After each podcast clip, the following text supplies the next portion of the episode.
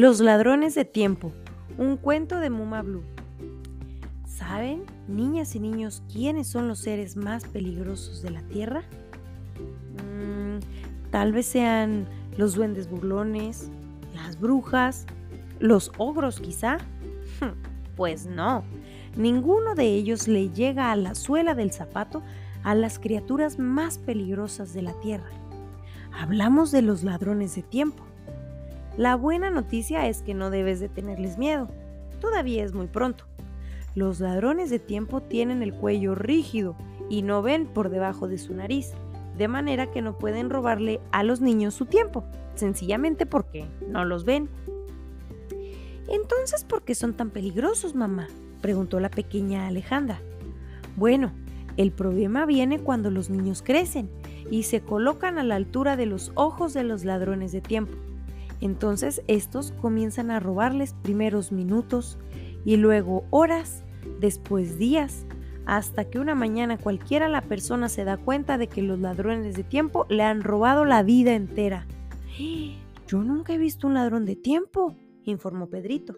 Ah, pues esto es porque los ladrones de tiempo se esconden en diferentes sitios para que no los veamos.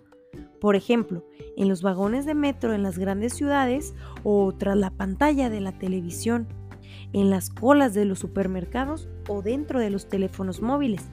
Sin embargo, nunca encontrarás un ladrón de tiempo viviendo entre las páginas de un libro, por ejemplo, o en una mochila de excursión, o dentro de un pastel de cumpleaños, o en el interior de un juguete. Odian esos lugares porque desde ahí no pueden robarnos el tiempo tampoco a los mayores. Ay, venga ya, mamá, te lo estás inventando. Los ladrones de tiempo no existen, dijo Alejandra. ¿Eso crees? Te voy a contar una historia que ocurrió de verdad para que veas lo peligroso que son estos ladrones de tiempo. Es la historia de la señorita Fading. La señorita Fading vivía en una pequeña aldea entre dos montañas. Su casa tenía un huerto donde cultivaba verduras y hortalizas. También tenían una vaquita que le daba leche y un puñado de gallinas que ponían muchos huevos.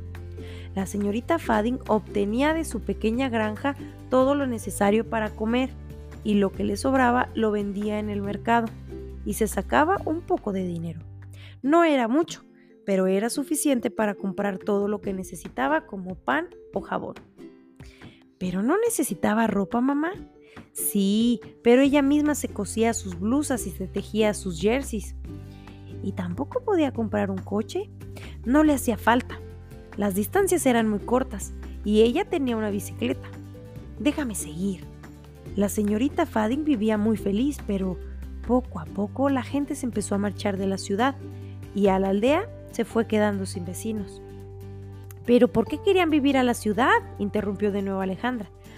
Pues no sé, supongo que para poder comprarse más ropa y un coche.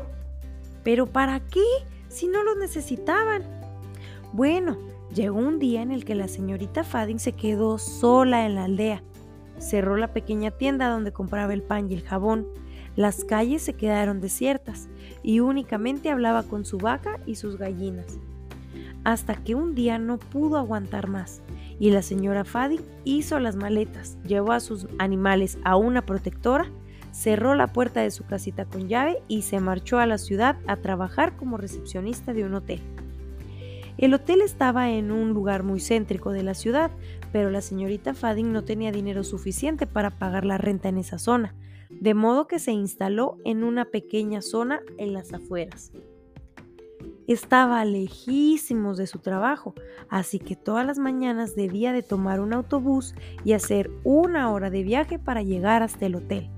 En ese autobús es donde se encontró con el primer ladrón de tiempo. ¿Y cómo era, mamá? ¿Dónde lo vio? preguntó Alejandra con curiosidad. No lo vio. Estaba escondido bajo el asiento del autobús. Pasaron los días, las semanas y los meses y en cada viaje de autobús ahí estaba el ladrón de tiempo al acecho. La señorita Fading, que era muy simpática, se había hecho amiga de sus compañeros de trabajo y salían de vez en cuando a pasear, al cine o a tomar un jugo. Pero un buen día, un nuevo ladrón de tiempo se fue a vivir entre los cojines del sofá de la señora Fading. Ya no le apetecía tanto quedar con las amigas, prefería pasar las tardes recostada en el sofá comiendo papas fritas o helado. Así que poco a poco fue perdiendo el ánimo y también la forma. Entonces, si te comes un ladrón de tiempo, ¿engordas?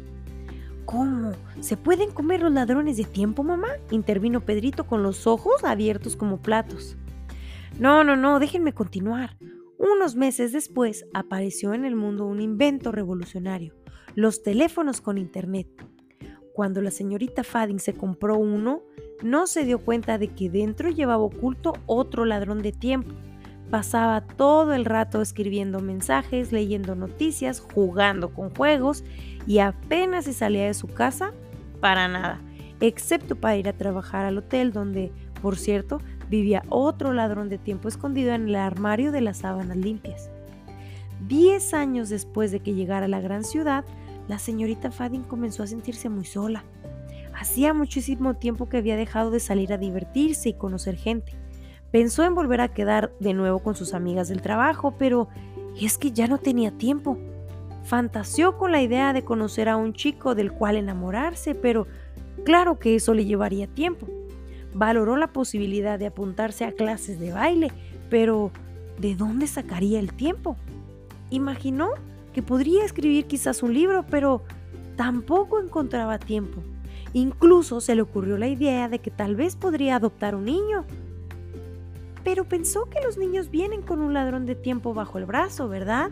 ¿A que sí? rió Alejandra. Exacto, eso es precisamente lo que la señora Fadi creyó sin saber que ocurre todo lo contrario. Los ladrones de tiempo no ven a los niños. Acuérdense de que no pueden mirar por debajo de su nariz, así que los niños disponen de todo el tiempo del mundo para compartir con sus papás. Cuando alguien está en compañía de un niño, los ladrones de tiempo desaparecen. Un día la señorita Fading vio en un escaparate una tele muy moderna y muy grande y pensó que sería estupendo para poder ver sus programas de tele favoritos en aquella pantalla gigante. Pero era muy caro, así que pidió a su jefe poder trabajar horas extras en el hotel. En el sobrecito donde recibió el dinero por esas horas de más iba otro ladrón de tiempo. En la tele venía escondido otro ladrón de tiempo. Nada más de encenderla, vio el anuncio de un teléfono último modelo y ya lo quería. De modo que trabajó más horas extras. Salía tan tarde del hotel que debía de coger un tren nocturno para poder volver a casa, que hacía paradas por toda la ciudad. ¿Y adivinan quién era el maquillista? ¿El maquinista? Claro, un ladrón de tiempo.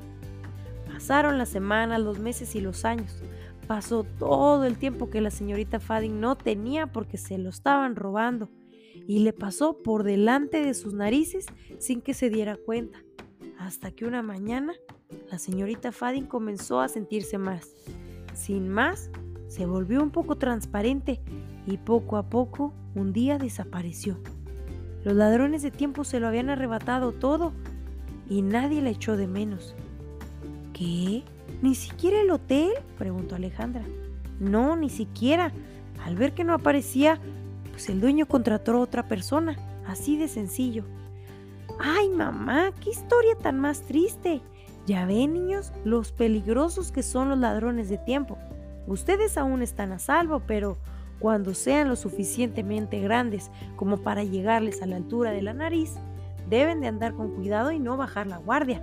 Los ladrones de tiempo están por todas partes deseando arrebatarle a la gente las mejores horas de su vida. Y colorín colorado, este cuento se ha terminado.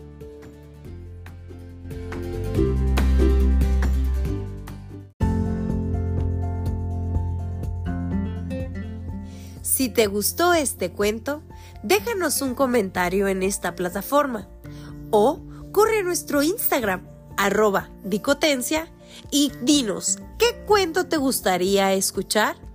Muchísimas gracias por pasar por la dicotencia. Hasta luego.